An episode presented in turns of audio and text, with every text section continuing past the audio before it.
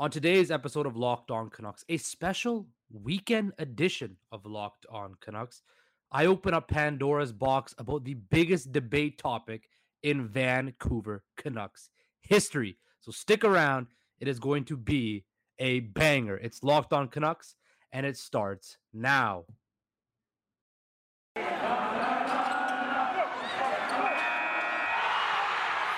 Your Locked On Canucks, your daily podcast on the Vancouver Canucks. Part of the Locked On Podcast Network. Your team every day.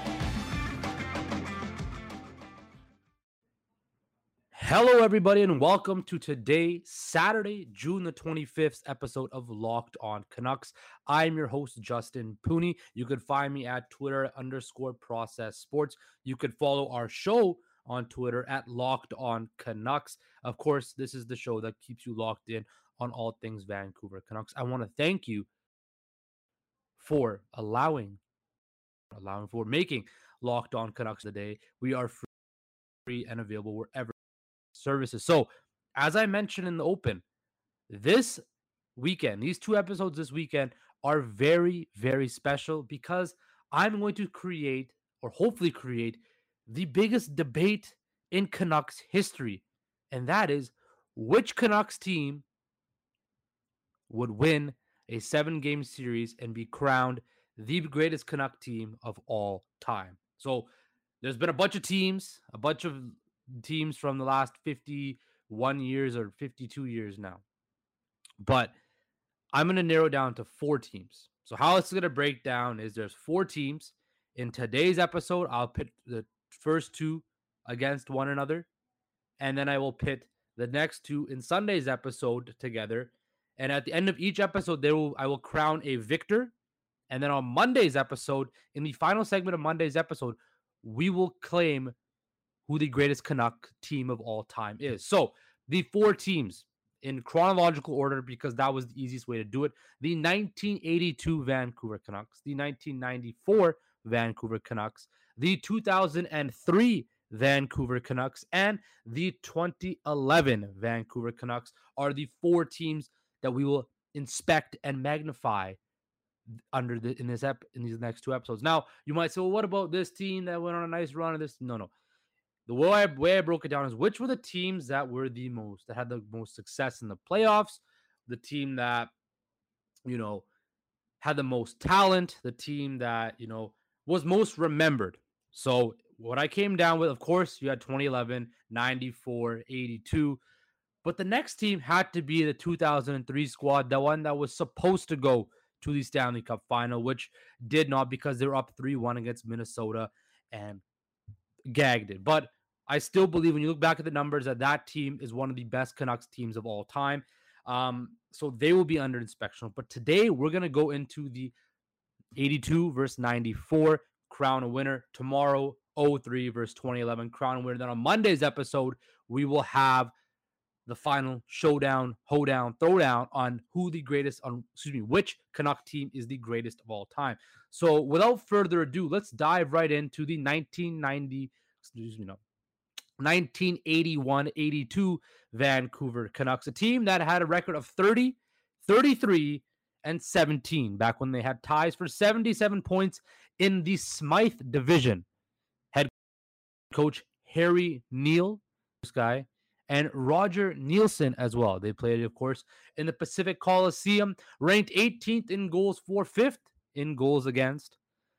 They, of course, made the magical run to the Stanley Cup finals. They were led by their leading scorer, Thomas Gradin, who had 37 goals, 49 assists for 86 points. Stan Smyl had 34 goals and 44 assists for 78 points. And of course, in net, they had Richard Brodeur, who played 52 games, Glenn Hanlon, who played 28. Richard Brodeur compiled a 2018 and 12 record with a 3.36 goals against average. Um, it eight 893 save percentage. Now, you have to remember this was the early 80s where um, it was the running and gunning of the early 80s, and everybody um, was scoring 10 plus goals a game. Um, the way I see I see this team breaking down. So let's go backlog a little bit here. So this Canucks team came into the regular season, um, you know, with kind of a disheartening, uh, not the greatest of expectations, excuse me. Um, when you look back at the 81 season, uh, they finished third in the um, Smythe division. Um, they did not qualify for the playoffs the year previous, but uh, you know Tiger Williams was there, 30, uh, 35 goals the year before, um, and they were a not they this team right here, this 82 team was the definition of a Cinderella franchise. So when you look at it, this was the, the this is the early 80s when the Oilers were just starting to make their run. Uh, but this Canucks team right here was a very plucky team. They were physical. They had a lot of different things going for them, um, but they were a truly, truly a Cinderella story. So when I look back at this squad in the playoffs, they took on uh, the Calgary Flames. They defeated the Calgary Flames 3 0. They defeated the Los Angeles Kings 4 1. Now, the funny thing about this Los Angeles Kings team was that they did the Canucks and the NHL a great, great service. And I tell you that because they defeated the Edmonton Oilers. Yes, the Edmonton Oilers of 1981 82, which featured the likes of Wayne Gretzky, who had a whopping 212 points, 92 goals. Yes, that team lost in three games to two in the Miracle on Manchester and essentially did the Canucks a great service by knocking them out in that playoff round. Now, then they beat the Chicago Blackhawks, where Towel Power was born. Another iconic moment in Vancouver sports history and sports history in general, because everywhere you look now has towel power of their sorts, whether it's uh, the Steelers with their rally towels or uh, wherever. It became a sports phenomenon thanks to Roger Neilson putting the white flag on the stick when they weren't getting calls, and that created a revelation in Vancouver, which spurned this team to make it to the Stanley Cup Finals, where they faced the New York Islanders. Uh, now, of course, the Islanders were in the middle of a dynasty. They had just won in 80, 81. This was 82, their third straight time there. And then they were going to go, of course, again to win against the Edmonton Oilers the next year uh, to complete the four straight cups, one of the greatest achievements we've ever seen in probably sports history, winning four straight Stanley Cups. Uh, but then they lost to the Oilers in the fifth one, and then we saw the Oilers dynasty take off. So, all in all, looking back at this team, the one word that I would describe with it is the two words I would describe with this team were plucky and Cinderella. And they had a lot of. If that Oilers squad didn't choke against the Islander, uh, the Kings, excuse me, it might be a completely different story. Uh, but the Canucks were beneficiaries of that. They went through the Western Conference at that time and beat who was in front of them and eventually got to the Stanley Cup finals where they took the Islanders to overtime in game one. And of course, it was a they lost in that game and then they proceeded to lose the next three and lose the Stanley Cup in four. The first time the Stanley Cup was in Vancouver and awarded to the New York Islanders. But the biggest takeaway from this team, and one of the reasons why they are on this list, not only because they went to the Stanley Cup Finals, because they galvanized and they re they sorry not reignited, but they ignited um, Vancouver hockey on the map because before then in the 70s and the you know the 70s this team was an expansion team they were you know building their way up trying to get respect you know trying to ingratiate themselves in the marketplace. They had a couple playoff runs in the 70s but nothing of prominence. This was the first time where the whole city the whole province caught canuck fever and it stuck. And that is why this team will always be remembered as one of the greatest teams of all time because they ignite they might have not had the best players, they might have not been the best team, right? They had a sub by today's standards, a very subpar regular season, but they were a team and they built in together and they, you know, they've caught lightning in a bottle behind Richard Brodeur, who played unbelievable in the playoffs of 1982 and basically led this team to the Stanley Cup finals. Um, and although they lost the Islanders, they will always be remembered, excuse me, as a team that was just amazing to for what I've heard the story, you know, catch on and believe, but get. By. That's that about the 82 Canucks Cinderella story. But coming up after the break, we're to dive into probably everybody born before 19's favorite team, the 1994 Vancouver Canucks, who um, have a very, very strong case to be considered the in Canucks history. But first, I want to talk to you guys about our friends at Rock Auto. With the ever increasing numbers, of course, this episode is brought to you by Rock Auto. With the ever increasing numbers of makes and models, it's now impossible for your local chain auto parts store to store all the to stock all the parts you need. Why often endure seemingly pointless and intimidating questions like is your car this model or that model and wait while the counter person orders the parts and you gotta wait and you have to see if they're in stock. When you have computers at home with access to rockauto.com and on your phone, save time and money when using Rock Auto, which excuse me, why choose to spend 30, 50, even 100% more for some parts, for the same parts, excuse me, of, from a chain store or car dealership? Example, I had to get a new part for my car and it was like 400 bucks uh, through the dealership at Rock Auto. It was 220 bucks, which was amazing. Rock Auto is a family business serving do-it-yourselfers for over 20 years. Rock Auto prices are reliably low for every customer. They have everything you could need: brake parts, tail lamps, motor oil, even new carpet. Go to explore their easy-to-use website today and find the solution to your auto part needs. Go to rockauto.com right now and see all the parts available for your car or truck. Right locked on in there. How did you hear about a section box so they know we sent you? Amazing selection, reliably low prices, all the parts your car will ever need. Rockauto.com. Okay. So, mentioned the 82 Canucks, the Cinderella story that re not reignited, that ignited hockey mad fans in Vancouver, and we go to probably what from if you're born if you were the exception till now a lot of people uh believe this is the greatest team of all time. The 1993-94 Vancouver Canucks the team that finished second in the Pacific Division seventh in the Western Conference had a 41 40 and 3 record. Um of course their general manager and coach was the iconic iconic Pat Quinn captain Trevor Linden captain goals. Of course, they were led by the Russian rocket Pavel Bure, who had 60, yes, 60 goals that year. Um, Kirk McLean uh, was named a All Star. This would be Pavel Bure was an All Star. Kirk McLean was in net.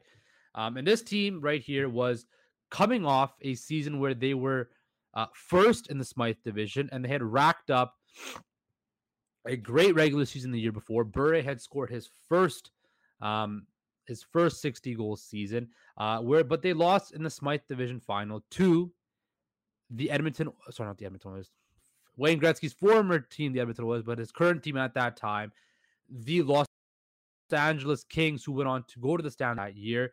Um, and of course, Pavel Bure, Cliff Ronning were uh, had great seasons that year, but uh, they came short. They fell short, and this was actually um, another year where you know the Canucks entering 93 94, expectations were high because they had won the, the Smythe Division three and in 92, right? And they were kind of building something special per se, where you know they were top teams in the league those two years. They had set franchise records those years for wins, and then coming in 90, expectations were high that this team should do well. And quite frankly, they had a subpar uh, where they didn't, you know, they had, um, there was the Calgary Flames who finished 20, no, sorry, 12 of them.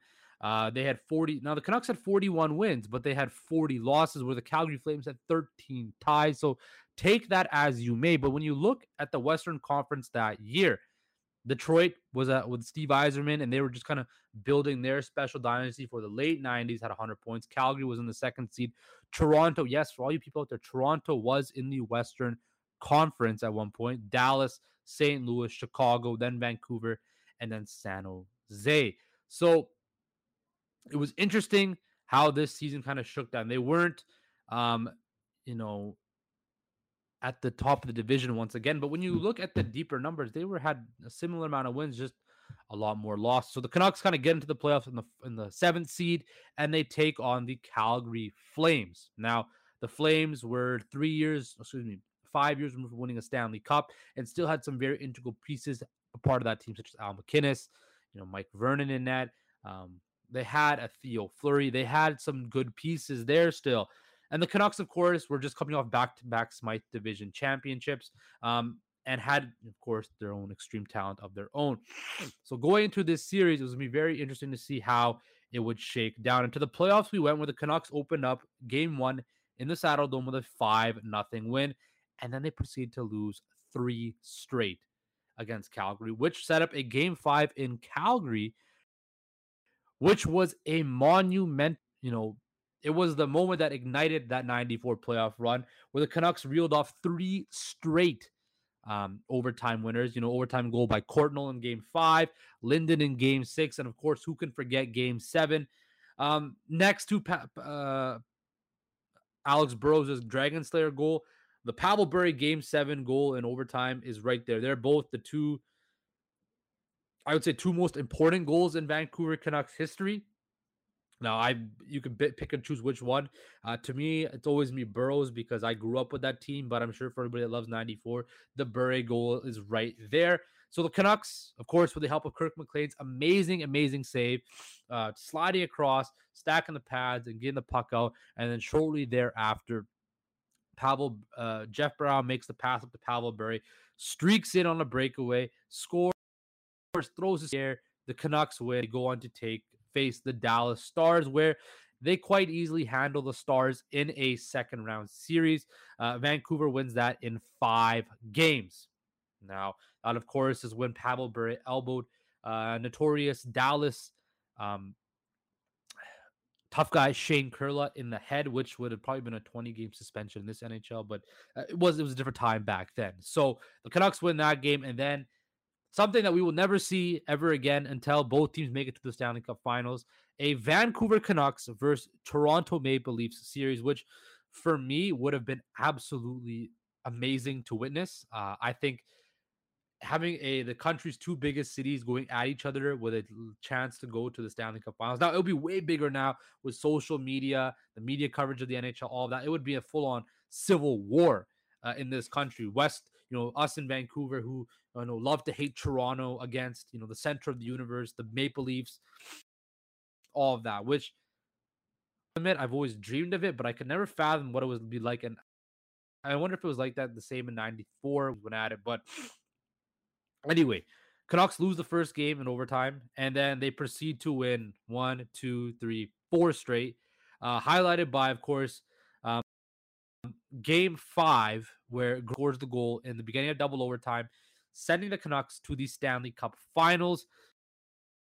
The number one seed, the team that just beat New Jersey after Mark Messier guaranteed a win, the New York Rangers. And what did the Canucks do? the heavily favored New York Rangers, who were the number one seed in the Eastern Conference, the likes of Messier, Anderson, all those Oilers guys that left to go to New York, were there where they were there to break the 53 year drought, bring a Stanley Cup back to New York. And what do the plucky Canucks do? Again, another word about this team, plucky, but I wouldn't say they were as much of a Cinderella as the 82 team because the years previous, the, these teams, those teams were a top team in the league that just fell short in the playoffs.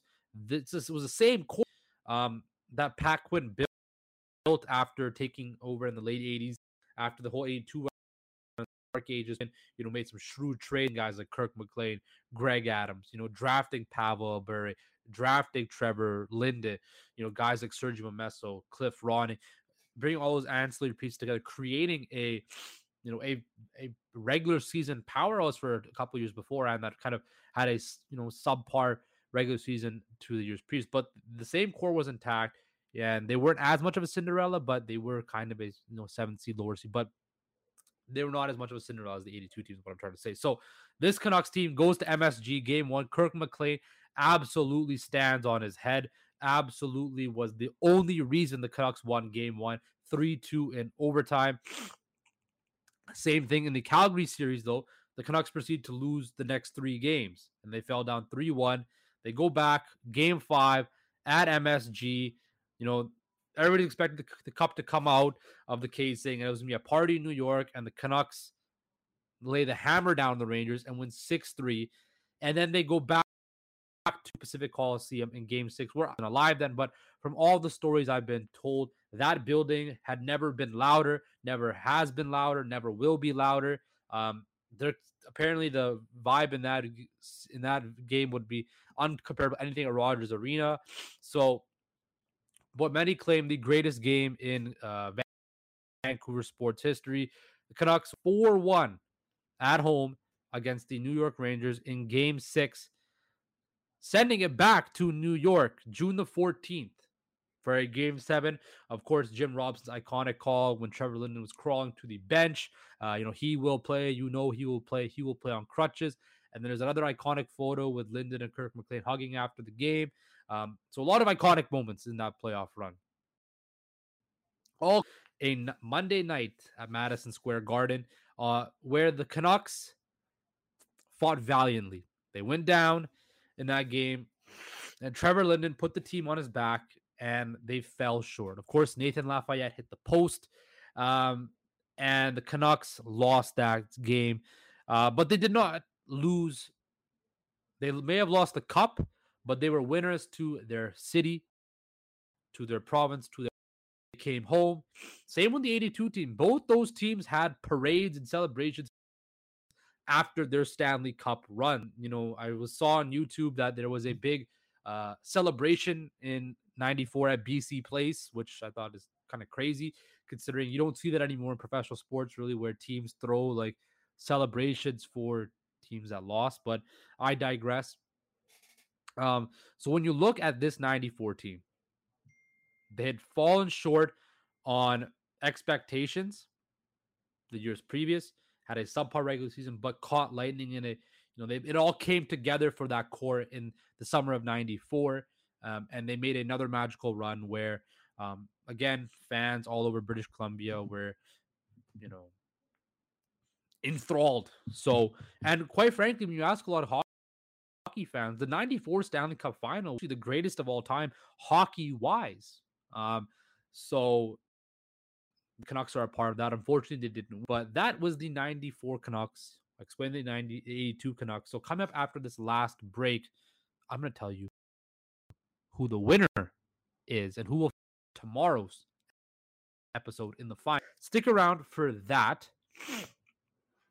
But first, I want to talk to you guys about our friends at BetOnline.net, source for all your betting needs and sports info. Find all the latest sports developments, league reviews, and news, including this year's NHL playoffs and Major League Baseball. BetOnline is your continued source for all your sporting wagering information, including live betting, esports, and scores and on and betonline.net remains the best spot for all your sports scores, podcasts, and news this season. BetOnline is the fastest and easiest way to check in on all your favorite sports events, sports and events, including MMA, boxing, and golf. Head to the website today or use your mobile device to learn more about the trends and action. Bet online where the game starts. So we are back. 82 Canucks went through Cinderella story Stan Smyl, Harold Snepsts, the iconic King Richard Brodeur playing in net. And I wouldn't really say iconic, but during that summer he was iconic. The iconic Towel Power was born. The beautiful yellow flying skating, the beautiful flying V's with the skate, flying skate on the on the arms. Uh, Tiger Williams, uh, you know, kind of lucky that the Oilers floundered against the Kings versus the 1994 Canucks, who you know two years previous were back-to-back division winners, subpar regular season, but led by likes of Pavel Bure, 60 goals, Kirk McLean, Trevor Linden, Cliff Ronning, you know, Jyrki Lumme, Jeff Brown. Who would win in a series? That's the question. That is why we're all listening at this point in the episode. But who wins? Who wins, Justin? Who wins? I will tell you. Without question, without further ado, uh, the 94 team wins hands down. They probably win in a four game sweep. Uh, no disrespect to the 82 team, but when you have a guy like Pavel Bure who scores 60 plus goals in a season, and in NHL that was evolved from the 80s where it was running gun to the 90s, we started seeing the clutch and grab and the dead puck era be born. Um, th- this Canucks team will under Pat Quinn, who let's face it, is probably one of the greatest coaches, greatest hockey minds of all time. No disrespect to Roger Neilson, but Pat Quinn is in a different era. The way this organization was formed, that 82 team was kind of in, got lucky in the middle of a dysfunctional era of Vancouver hockey. The 80s was, other than that one summer in 1982, the rest of it was pretty dysfunctional. Or 89, where they almost beat the Flames in Game Seven, where they should have beat the Flames in Game Seven. Um, there's no contest. This 94 team was so much better, so much. They had more, of course, better players, better team success. Uh, they went further in the Stanley Cup Finals. They went to Game Seven and lost by one goal, where that team was swept. Now, take it, those Islanders teams were far greater than the 94 Rangers, but it's it's obvious if those two teams were to play in a game. Um, give me guys like Linden, Bure, Ronning, McLean, and Net over anybody in the 82 team. If you were to stack up the 10 best players um, on each side, you would probably have six to seven on the 94 team over the 82 team, and they would play a lot better. So that one was pretty easy. Um, I wanted to get the easy matchups done first. So it was quite evident that the 94 Canucks um, would win this and they would win. So who will they face on Monday's final as the greatest Canucks team of all time for tomorrow? Um, for example, sorry, I want to make thank you for making Locked On Canucks your first listen of the day. Tomorrow, we will go through who between the 03 Canucks and 2011 Canucks will face the 94 team uh, for the greatest Canucks title of all time. But now I want you to make your second listen Locked On NHL. Locked On NHL covers the playoffs like no other. Hear the latest news and opinions from local experts every Monday through Friday. It's free and available wherever you get your podcast services. Take care, guys. Stay safe, and I'll talk to you on Sunday